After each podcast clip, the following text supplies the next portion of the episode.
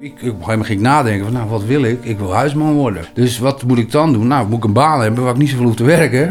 dat ik veel vrij ben. Eerst vrijwillige brandweer. Nou, toen kom ik bij de marinebrandweer. Nou, toen kom ik naar Schiphol. En uh, dat was eigenlijk... Ik, ik was huisman. En daarnaast brandweerman. Ik had, ik had, ik had, ik had het goed. Ik, uh, ik verdiende goed. Mijn vrouw die werkte goed. Zomervakantie, wintersport, een Opel Savira. Want dan kon, er, dan kon ik zeven kinderen of zes kinderen meenemen. En dan mijn eigen kinderen, mijn neefjes. En dan speeltuin hoppen, weet je wel, in de regio. Heerlijk zwembaden. Helemaal op en top. Ik genoot ook echt wel van die status eigenlijk, weet je. Dus ik genoot er ook echt wel van.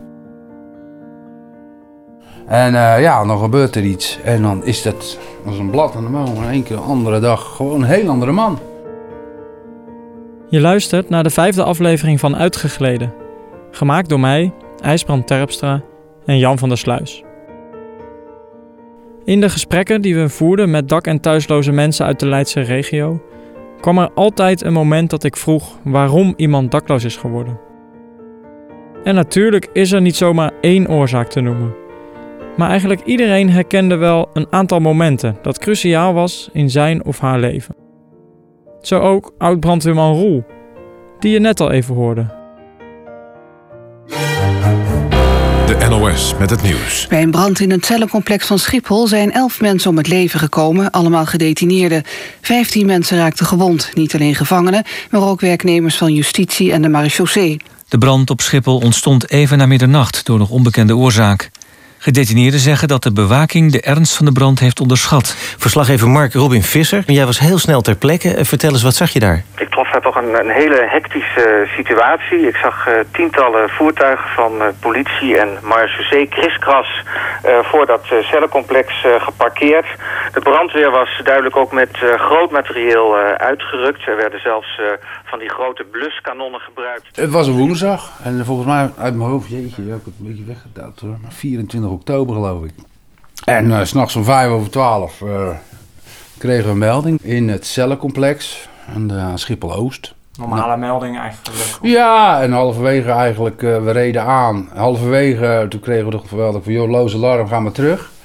En doorgereden. En het was maar goed ook, want we kwamen aan en, de vlammen sloegen uit het dak. De inzet zelf was, was super. Binnen 2,5 uur was hij echt uit. En dat is wel een huzarenstukje die wij geleverd hebben daar. Daar ben ik ook wel trots op. En dat, dat, daar, daar wil ik het eigenlijk een beetje bij laten. Want ik heb, uh, ik heb voor moeten tekenen dat ik uh, er niet te veel over mag zeggen. Ja, dat, dat wat er gebeurd is, dat, uh, dat was wel heftig. Ik heb twee meiden moeten horen verbranden dan op anderhalve meter. En dat hakte er wel in. En het was ook een opstapeling van natuurlijk uh, een incident. Maar dit was gewoon de druppel voor mij. Je kan zomaar de schuld krijgen. En dat, dat, is, dat, is, dat is wel heel naar. Weet je, dat je, nou ja, ik zeg net ook al, wel dan binnen twee uur uit. En het was echt een huzarenstukje. Vraag het maar aan iedere brandweerman die daar geweest is. Dat ging echt super. Nou ja, dan is het daarna klaar en dan verwacht je eigenlijk een schouderklop. Maar dan uh, krijg je meneer Van Volhoven en Konuiten. Eerst word je gehoord als, uh, als getuige, dan kun je je verhaal uh, kwijt. Maar als de antwoorden die je geeft hun niet bevallen, dan, dan, dan is de Rijksrecherche... Dan is het een heel ander verhaal. Dan word je eens gehoord als verdachte. En dat, dat is gewoon heel erg heftig geweest. Ja. Ik kon dat wel aan in, in mijn rol als brandweerman. Maar de persoon, Roel, die heeft er wel een wel een hak, een knauw van gekregen hoor. Dat wist jij nog niet meteen, denk ik? Nee, dat was, uh, dat was het dat jeutje. Dat was in 2005. In 2008 kreeg ik dan de diagnose PTSS. Dus ja, die drie jaar, dat was wel heftig. Ja, je hebt het niet in de gaten. Je hebt het echt niet in de gaten. De, de, de, het is wel een ding. Een, een, op een gegeven moment, dus dan, ga ik wel gewoon naar je werk. En voor de schipperbrand zag je eigenlijk van, nou kom maar op met die toeter. Gaan, die adrenaline, daar doe je het voor. Maar daarna, dan, dan is het 24 uur op die kazerne. En dan zeg je, oh, als die maar niet gaat, weet je. Als die maar niet gaat, dus je slaapt bijna niet. Het is alleen maar, die 24 uur zien ze duren langer en langer. Ja, en mijn aanwezigheid onder de groep, ja, die leed daaronder, hè. Dus dit is mijn aanwezigheid. Ja, het groepsbelang leed daar gewoon onder. En dat werd, dat, mijn commandeur liet mij dat wel inzien. Daar ben ik ook heel blij mee. En daar heb ik wel met pijn in mijn hart afscheid genomen. Om, om dat niet meer eh, te moeten willen. Want de veiligheid, eh, die kwam wel eh, in het geding. Zeker op een bedrijf zoals Schiphol. Dus je moet wel gewoon focussen en erbij zijn met je ei. Want anders, ja, wat zit er gemiddeld in de kist? 200 man. Ja, dan moet je niet iemand hebben die eh, hè, helemaal in de war was. De Schipholbrand vond plaats in een tijd dat je gewoon doorwerkte als het niet goed met je ging. Traumatische ervaringen waren lastig om vast te stellen en het duurde daarom jaren voordat Roel geholpen werd. In 2005 was de Schipholbrand. En toen ook een diagnose kreeg ik pas in 2008 van een posttraumatische stressstoornis. En eh, aan de hand daarvan, eigenlijk toen ik dat wist, oké, ik, ik, ik ben gewoon een andere man, weet je. Dus ehm, schreeuwende kinderen, ja, wat doen kinderen die... Ja, die, schreeuwen. die schreeuwen. En of dat nou lachen is of huilen, ja, dat maakt niks uit. Rot op allemaal, weet je. Dus ik denk dat mijn gezin er nog veel meer onder geleden heeft dan daadwerkelijk ikzelf. Dus weet je, dat is wel een ding hoor. Want eh, het is niet dat er een ander was of wat dan ook. Nee, ik was gewoon een andere man. Ja, je gaat er zo... Je hebt het ook echt niet in de gaten. Weet je, dat, dat is gewoon heel heftig. En om dat dan te kunnen dragen... Ja, dan ben ik eigenlijk mijn hel gaan zoeken in de drugs. Ja. Weet je, dus dat, eh, dat, dat om... om ja, verdoven. Weet je, dat dat, eh, dan kon ik het wel handelen in mijn beleving. Maar ja, dan kom je op het punt ook dat je realiteit en fictie door elkaar gaat halen. En ja, gewoon echt in de war. Gewoon echt de weg kwijt, hè. Dat was wel een heel, aparte tijd, hoor. En eh, toen, ben ik, ja, toen heb ik het besluit genomen om, om, om- te gaan scheiden. En aan de hand eh, mijn schoonouders zaten goed in de slappe was. En we, we hadden huizen gekocht. En eh, toen werd ik eigenlijk uitgekocht. En toen had ik best wel in één keer heel veel geld. En eh, ja, toen had ik zoveel vrijheid. toen eh, ging ik echt helemaal los. Echt, Omschrijf dat eens. ja, hoeren, stoere taxi rijden. dat.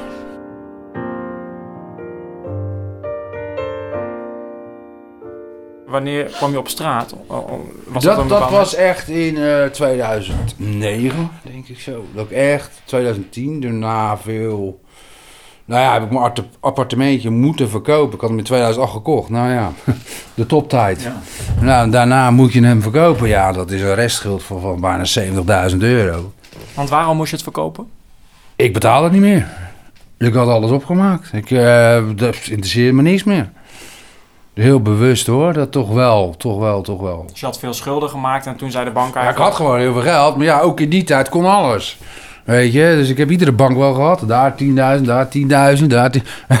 Weet je, Ja, dat kon ook alles. Jij, zegt, jij zegt nu wel heel erg bewust, maar tegelijk hoor ik je eigenlijk zeggen dat het een soort gelatenheid was. Zo van jongens, het zal me allemaal Ja, dat, ja. bebied wezen. Ja, dat, ja, ik zie het wel. Het interesseerde me echt hoegenaamd geen bal meer wat er Nee. gebeurde. Nee.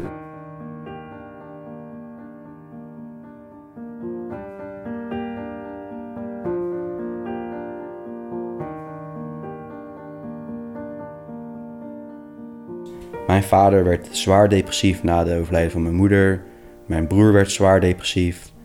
En ik, er werd mij verteld dat ik zwaar depressief was. Zo voelde het voor mij niet. En dan word je verplicht naar psychologen en verplicht hier en verplicht daar. En, en gesprekken, gesprekken, gesprekken. En dan, dan, dan heb je het gevoel alsof iedereen een beetje beter wordt. En dan komt de, de broer van mijn vader eh, bij ons thuis en die, eh, die schiet zichzelf eh, dood. Nou dan gebeurt het opnieuw. Dan, dan, dan, dan wil je net weer beginnen aan mentaal groeien, zeg maar als kind en niet als volwassene. Maar dan word je weer terug erin gegooid dat je heel volwassen moet gaan zijn. En moet begrijpen dat je depressief bent. En, en begrijpen waarom je depressief wordt van zo'n situatie. En begrijpen hoe je uit je depressie kan komen. Terwijl je 12, 13, 14 bent. Je, dat, dat werkt niet. Ik, ik kom op school, op de middelbare school. En in mijn hoofd zit al van tien keer doordenken en eh, nadenken waarom jij dat doet en waarom jij daarna zo reageert en waarom jij daarna zo reageert. Terwijl die eerste persoon die denkt niet eens na.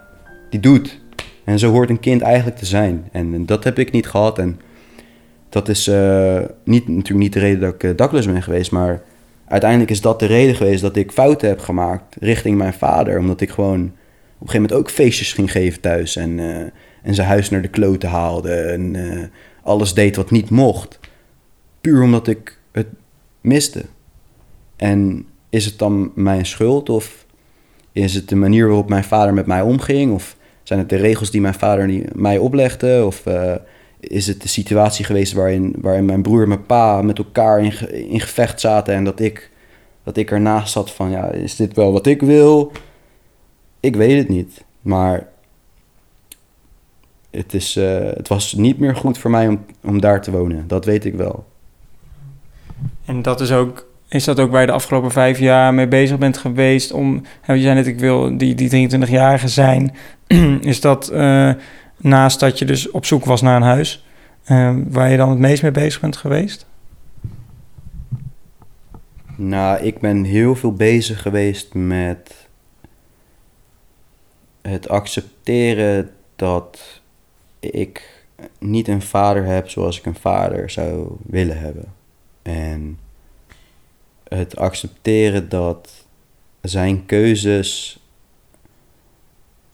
van hem zijn en dat ik daar niks over te zeggen heb. Wat heel moeilijk is, aangezien je hebt, je hebt, maar, één, je hebt, je hebt maar één ouder. Je hebt een vader. Je hebt geen moeder meer. En je vader maakt in jouw ogen fouten. Hoe, hoe ga je daarmee om als kind? Uh, ga, je, ga je klikken tegen, tegen jeugdzorg? Ik wist, ik wist al wat er zou gebeuren op die leeftijd als ik dat zou doen. Ik wist dat ik gewoon mijn huis uitgeplaatst zou worden. En ik wist dat ik dan mijn vrienden kwijt zou raken. En ik heb vroeger ook de keuze gehad om in het, andere, om in het oosten te wonen bij mijn familie. Die, die keuze heb ik gekregen, maar die heb ik ook niet genomen. Want je, gooit, je, kiest het een, je gooit het ander weg. En uh, ik merk nu ook, uh, kijk, mijn, mijn, vader heeft ook zelf dingen gedaan. Daar, hoef ik niet, daar wil ik niet over praten, maar ik heb het laatst met een psycholoog besproken en die zei ook van, uh, wat, wat jij hebt meegemaakt, is, is voor mij, voor haar was dat. Zij snapt niet dat ik er zo rustig over kan praten. En dat ik überhaupt over kan praten. En dat ik, dat ik me er rustig bij kan houden. Van wat er allemaal is gebeurd. En ik moet je eerlijk zeggen, in de tijd dat ik dakloos was, heb ik heel lang, heel lang erover gedaan om, om, om mijn eigen vader te vergeven. Niet, niet dat hij me dakloos heeft gemaakt, maar wat andere dingen. Heel lang heeft dat geduurd. Ik ben boos geweest gewoon boos, boos, op, boos op de wereld uh, dat ik geboren werd überhaupt. Van hoe, hoe, kan jij, hoe kan jij het een kind aandoen om, om, in zo'n situatie geplaatst te worden? Hoe kan dat? Hoe, durf je? Maar het, het beseffen dat, dat de, mijn vader daar in principe ook geen invloed op heeft, is uh, moeilijk, maar is gebeurd.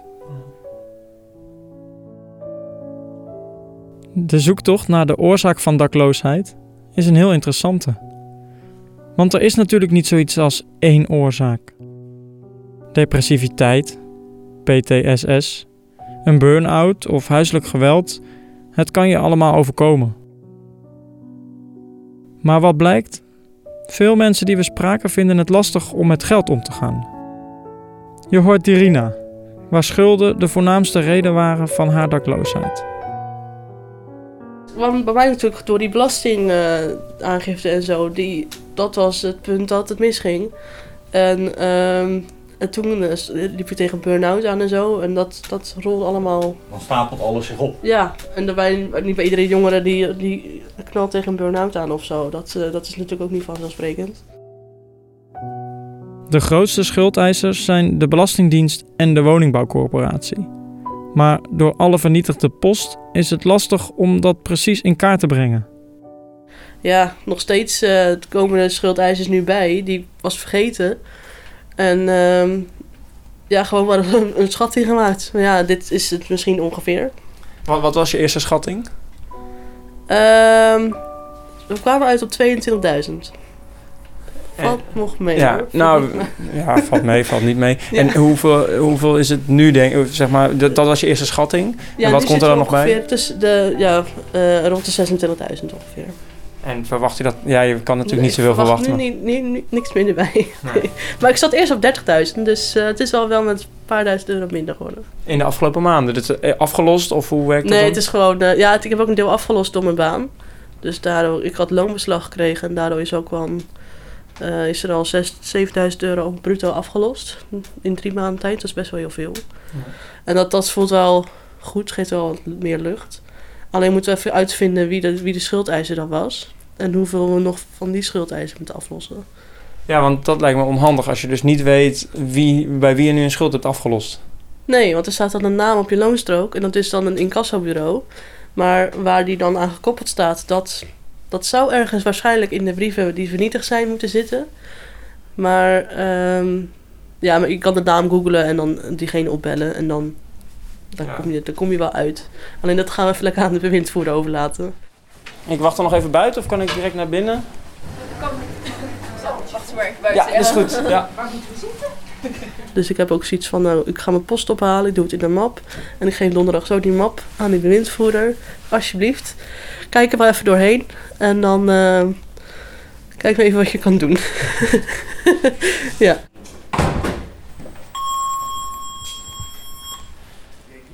Goedemorgen, ik kom voor de zaak uh, Mekkelenveld. Via de rechtbank ehm, eh, worden schuldeisers eigenlijk verplicht om akkoord te gaan met een bepaalde afspraak. Zo niet, ja, dan hebben hun pech. En eh, die garantie heb je dan ook gewoon heel erg. En dan heb je ook gewoon vaststaan wat je aflost. En ook gelijk vaststaan hoeveel jaren het duurt. En dan een stukje nazorg ook nog. En dan kan je ook zelf kiezen of je bijvoorbeeld eh, nog drie jaar langer onder bewind blijft. Voor de zekerheid. Goed, dan eh, laten we het hierbij. Ik heb verder ook geen vragen meer. Dan ga ik de zitting afronden en dan gaan we het bewind in werking stellen. Eh, dat gebeurt over eh, één week, want dan is de schriftelijke uitspraak en die wordt naar u toegezonden. En u hoeft daar niet, eh, niet voor te komen. En ik eh, hoop dat dat, eh, dat dat bewind u eh, gaat brengen wat, eh, wat nodig is en dat u weer de stabiliteit heeft Ja. om zelfstandig verder te kunnen. Ja? Dank u wel voor uw komst en uw toelichting.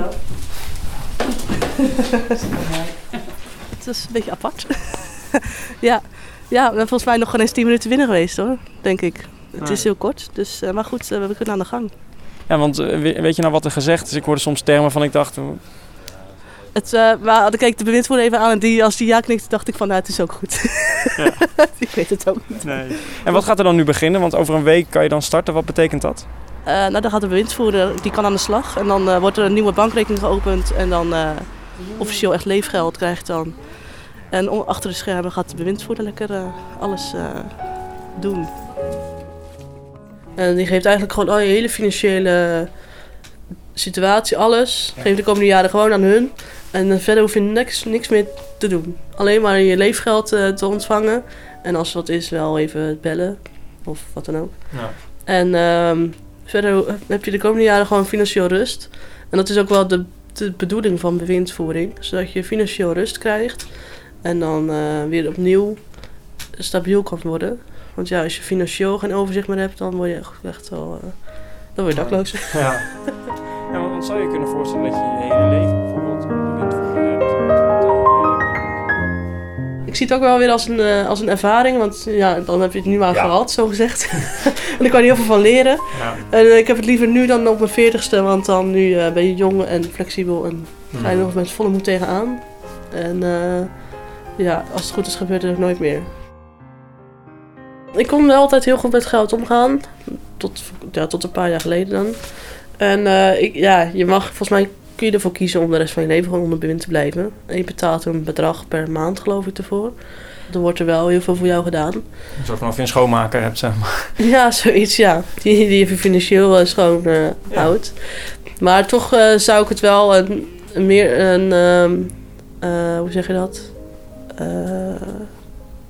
Je zou het wel Een- zelf willen kunnen misschien. ja, in de toekomst zou ik het wel... dat zou ik wel een uitdaging vinden. En dan, ja, als het dan ook lukt, dan ook tro- trots op te zijn. Maar alles echt wel weer terug zoals iedereen het heeft en zoals het hoort, zeg maar. Is dat het? Zoals. Want voelt dat een beetje alsof je nu iets eh, hebt wat eigenlijk niet hoort of wat niet past? Nou ja, voor een jong iemand, ja, dat is misschien wel een beetje lastig of zo te accepteren.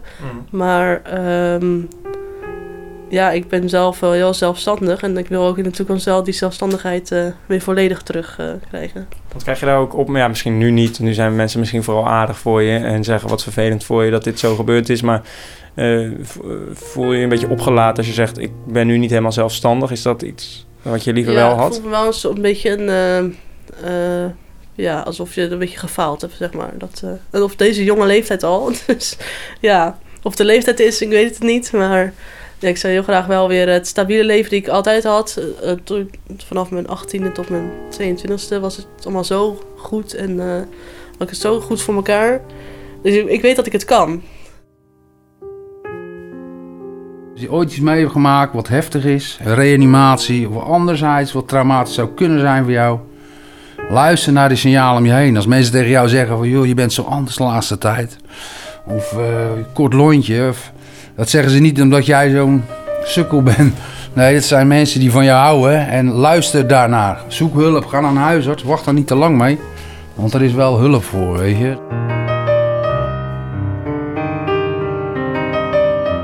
Je luisterde naar het vijfde deel van een podcastserie over dakloosheid in de Leidse regio. Volgende keer hoor je in uitgegleden. Ik, ik heb veel erg dingen meegemaakt. En als ik elke keer die verhalen ga vertellen, dan laat ik merken dat ik ermee zit. Terwijl ik zit er niet mee.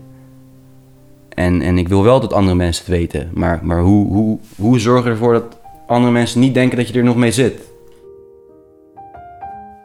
Ik schaam mezelf naar PostNL toe, want op die brieven staat dan dat het heel belangrijk is en zo. En, uh, of dat het een incassobureau is. En het PostNL zal wel denken van, oh, weer eentje voor je, weer eentje. ja, ik vind het wel jammer dat het, dat logo van het incassobureau altijd op de, op de envelop staat. Deze podcastserie van Sleutelstad is mogelijk gemaakt door een bijdrage van het Leids Mediafonds. De bijbehorende artikelen lees je op sleutelstad.nl slash uitgegleden. En de muziek die je hoorde is van Iris Hond. Ben je enthousiast? Deel deze podcast dan met je vrienden of laat een recensie achter in Apple Podcasts. Op die manier zorgen we ervoor dat zoveel mogelijk mensen de verhalen van onder meer Roel, Dirina en Mathieu te horen krijgen. Bedankt voor het luisteren. Je, je, je wordt gevormd door die plek. Door, door, door, door waar je zit, door wie er om je heen zit, door wat er met je gebeurt. Je, als ik mijn moeder nog had gehad en ik was uit huis gezet, dan had ik ook niet hetzelfde meegemaakt.